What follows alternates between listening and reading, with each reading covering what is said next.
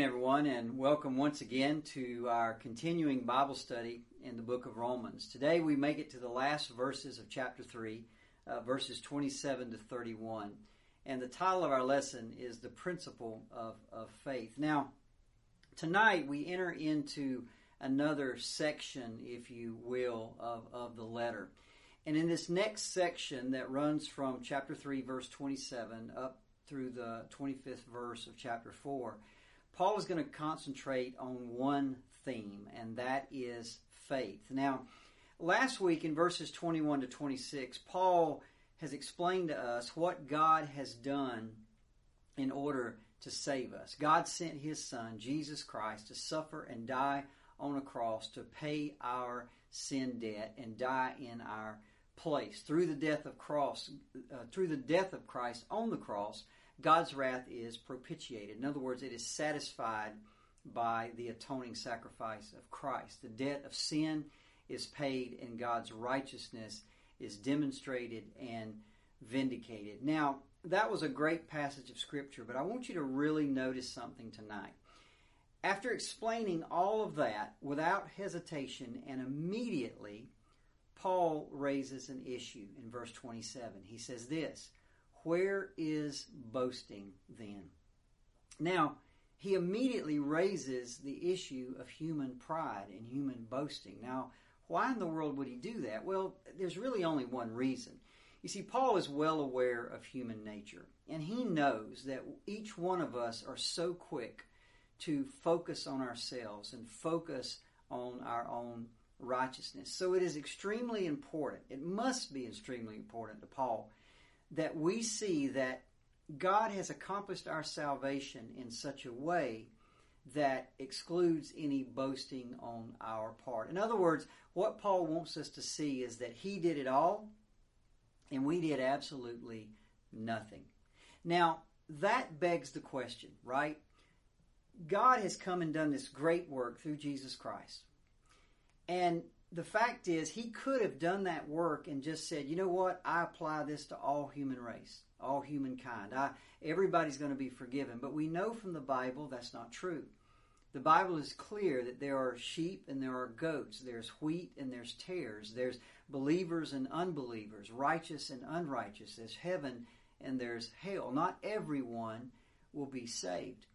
So, for the group of people that will be saved, how do they benefit from this great salvation? How does God connect you with this salvation? Because here's the thing if He does it in a way where you do something you can boast in, where you play a part that you can boast about, then it's no longer grace. If it involves something that we do, then it, there would obviously be something we can brag about. So let's see what Paul says about that. In verse 27, he says, Where is boasting then?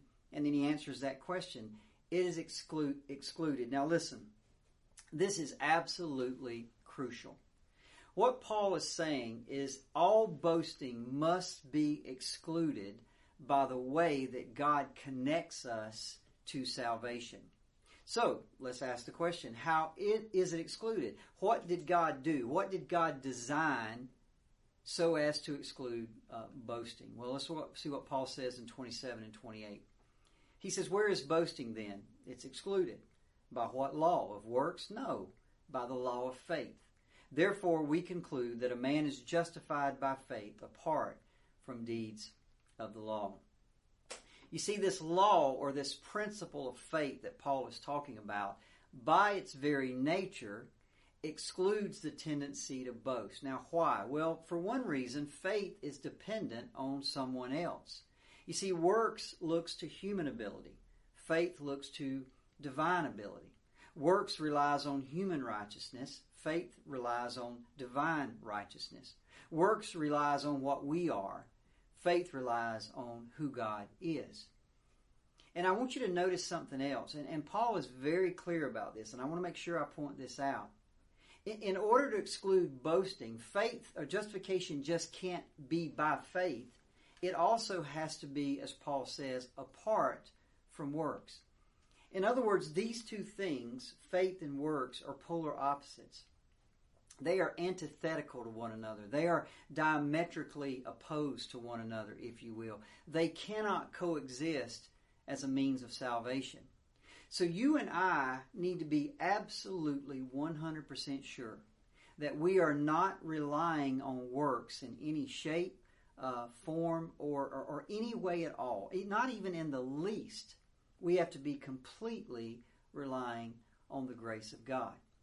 So let's do a little test this morning or this evening. What are these works of the law that Paul is referring to? Well, I want you to notice the example that he uses. Let's read verses 29 and 30. It says, Or is he the God of the Jews only? Is he not also the God of the Gentiles? Yes, of the Gentiles also. Since there's one God who will justify the circumcised by faith and the uncircumcised through faith. Now, works of the law, according to Paul, are deeds such as circumcision. That's the example that he uses, which a person does to obtain justification.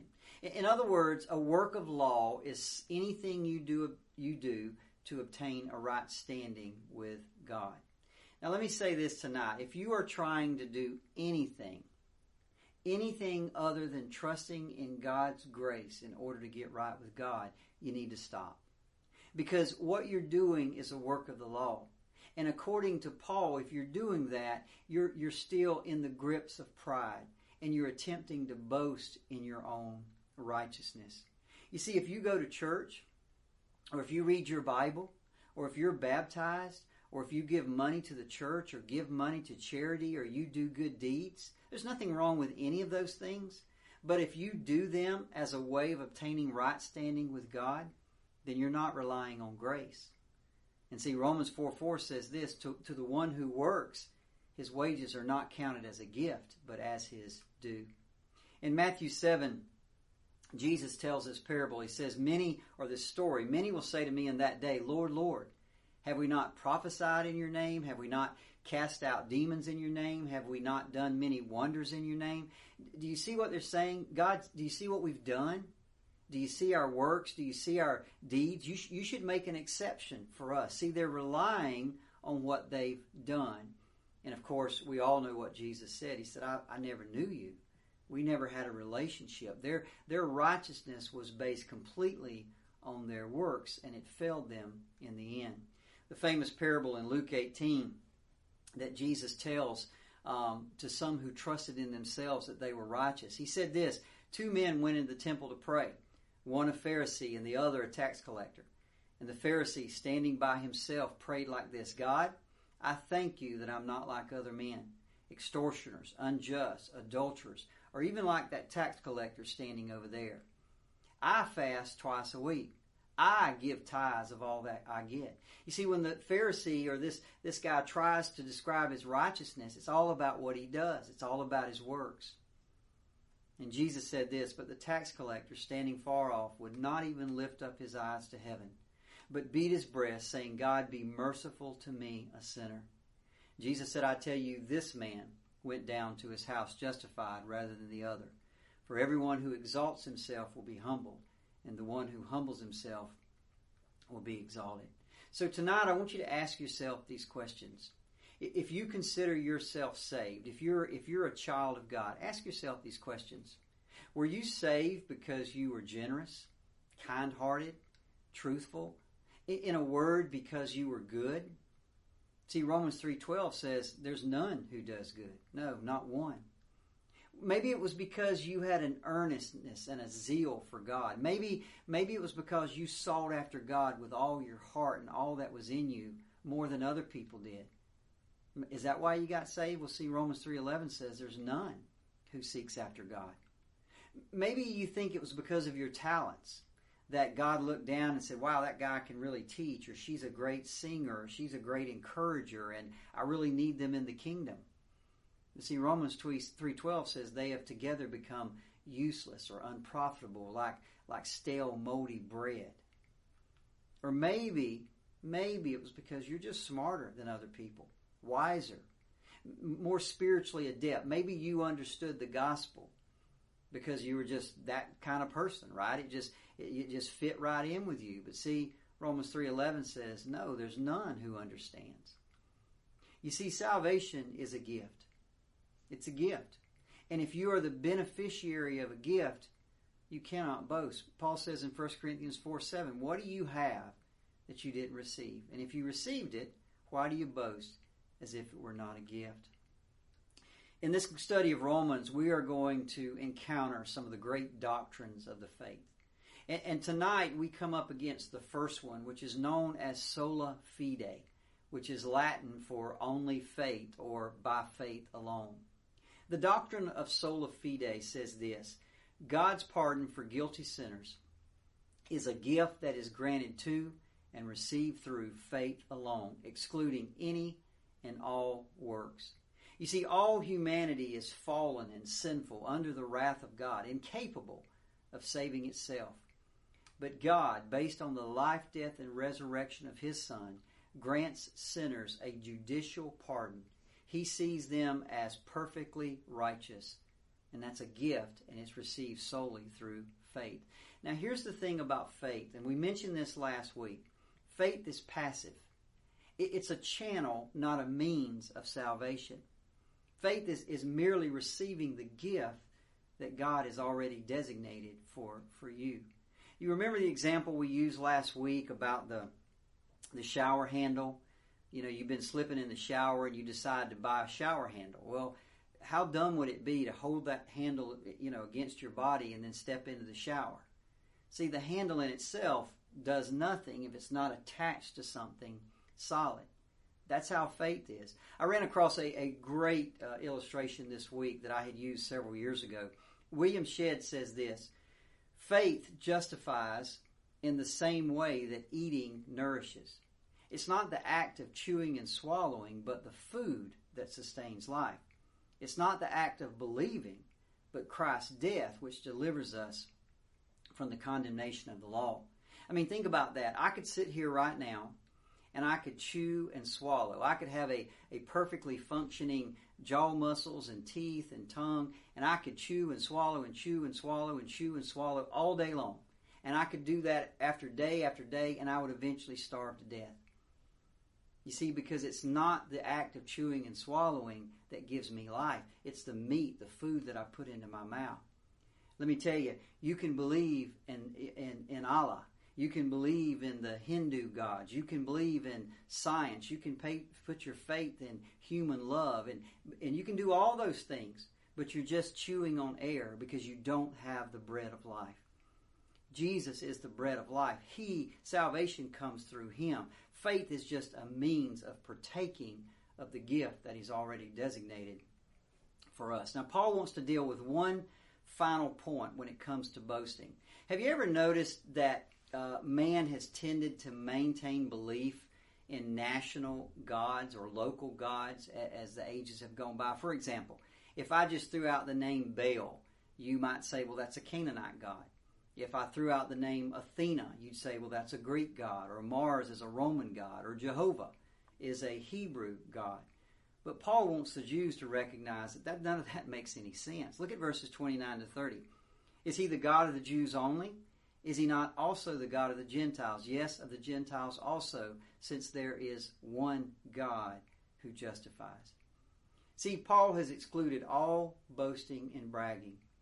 First of all, he excluded any works that we might do, and now he's excluded our ethnicity or our nationality or our race or our gender or anything like that is excluded as well. Now, why is this important to Paul, and why should it be important to us? Isaiah 42 8 says this I am the Lord, that is my name, and my glory I will not give to another. God will not share his glory when it comes to our salvation. And we need to remember that. We need to give him all the glory. Now, let me tell you, this is some awesome stuff. It really is. But it does leave us with some nagging questions. What about the law? What about the Bible? What about Scripture? If we're made righteous by faith alone, then what part does Scripture play? Do we follow it or not? See, those are really good questions because it sounds like what Paul is teaching nullifies and abolishes the law. It sounds like what Paul is saying is that you, you, you don't need the law to be saved. And by the way, it's exactly what he's saying. You don't need the law. You can't rely on the law. You just put your faith in Jesus Christ. But what does that mean for Scripture? What does that mean for the law? Because here's the issue Does the doctrine of sola fide void the law and produce disobedient, lawless Christians? Or does it produce obedient, law following Christians? Well, Paul answers that question in verse 31. He said this Do we then make void the law through faith? And he says, Are you crazy? Certainly not. On the contrary, we establish the law. Now that, that is a remarkable statement he just made. He says not only do we nullify the law, not nullify the law when we teach justification by faith, we actually establish the law. Or to put it another way, justification by faith doesn't knock the law down. It actually, for the first time, stands the law up. Now, what does he mean by that? Well, let me tell you, this whole issue is going to be dealt with in much greater detail in chapter 6 and 7 and 8. But just to deflect the criticism here, Paul makes this statement. And since he brought it up, I'm going to cover it very briefly today. So, what does Paul mean when he says that faith establishes the law? Well, let's go back to verses 19 and 20. Paul says, Therefore, by the deeds of the law, no flesh will be justified. Why, Paul? He says, Because by the law is the knowledge of sin. Now, if you'll remember what we said a few weeks ago, Paul is not talking about just having a head knowledge of what's right and what's wrong. By the way, if that were the case, then knowing the law would be a help to justification, not a hindrance to it. But back then, a few weeks ago, when we brought this subject up, we went ahead into Romans chapter 7 so that we would understand what Paul says. Paul said this in, in chapter 7 I would not have known sin except through the law. I would not have known what it means to covet unless the law had said, You shall not covet. And then he explains what he means. But sin, taking opportunity by the commandment, produced in me all manner of evil desire. For apart from the law, sin was dead. See, what Paul says is when the law says you shall not do this or you shall not do this, something inside of us rises up and says, Oh, yeah? Just watch me. Nobody tells me what to do. That's what he talks about that by sin comes through the knowledge of the law. You see, when the law meets an unregenerate heart, a heart without the Holy Spirit, the effect is that it reveals what's really in our heart, and what is in our heart is rebellion. But you see, as Christians, we no longer have an unregenerate heart. We have the Holy Spirit within us. Ezekiel 36 27, uh, 26, 36, 27, God said this I will put my spirit within you and cause you to walk in my statutes and you will keep my judgments and do them. God says, I'll take out your heart of stone and I'll give you a heart of flesh. And I'm going to put my Holy Spirit within you, and He's going to empower you to keep my word, to obey my word. You see, what the law could never do, God did for us. In Romans 8, Paul says that exact thing. For what the law could not do, in that it was weak through the flesh, God did by sending His own Son so that the righteous requirement of the law might be fulfilled in us who don't walk according to the flesh, but according to the Spirit. Now, what does that mean? What is the righteous requirement of the law? Romans 13, Paul says this Owe no one anything except to love one another, for he who loves another has fulfilled the law. For the commandments, thou shalt not kill, thou shalt not steal, thou shalt not commit adultery, all are summed up in this saying love your neighbor as yourself. Love is the fulfillment of the law. You see, the whole law, all these rules and stuff, they were always there. But it wasn't that God wanted us to go through like a checklist. Yeah, I did that, I did that, I did that. No, He wanted us to love one another. Have you ever, I was thinking about this this morning, ever been to a, a bowling alley with kids and, and you ask them to put up bumpers, you know, to keep the, to keep the uh, balls out of the, out of the gutters? That's kind of what the law did because we were so bad at behaving, it, it put up the law to kind of keep us out of the gutters, to kind of keep us on track. What God has always wanted to do is take the bumpers away and let us follow the law because that's who we are. Not just because He tells us to do it, because that's who we are on the inside. You see, love is the righteous requirement of the law. And finally, we're able to fulfill that because we have the Holy Spirit within us producing the fruits. And one of the fruits, of course, is love. So love fulfills the law. Therefore, Paul can say, Do we nullify the law through faith? Absolutely not. On the contrary, for the very first time, we establish the law. Let's pray. Father, as always, Lord, we thank you for this great chapter 3, and, and we're excited to move into chapter 4 uh, next week. But before we do, Lord, let me just say thank you for what's taught in this chapter. Thank you for your son, Jesus. Thank you for what you did um, and what he did through his obedience to you, Father. Um, thank you for, for the great work of salvation. Thank you that you bestowed that gift on me and so many others under the sound of my voice. God, help us to always see ourselves as beneficiaries of a gift, not earning anything, not meriting anything, but absolutely undeserving of your wonderful grace. Because, God, that changes everything in our lives. So, Father, thank you. We love you. We glorify you. To all the glo- all the glory goes to you, and we honor your name. And we ask all that in your Son. Amen.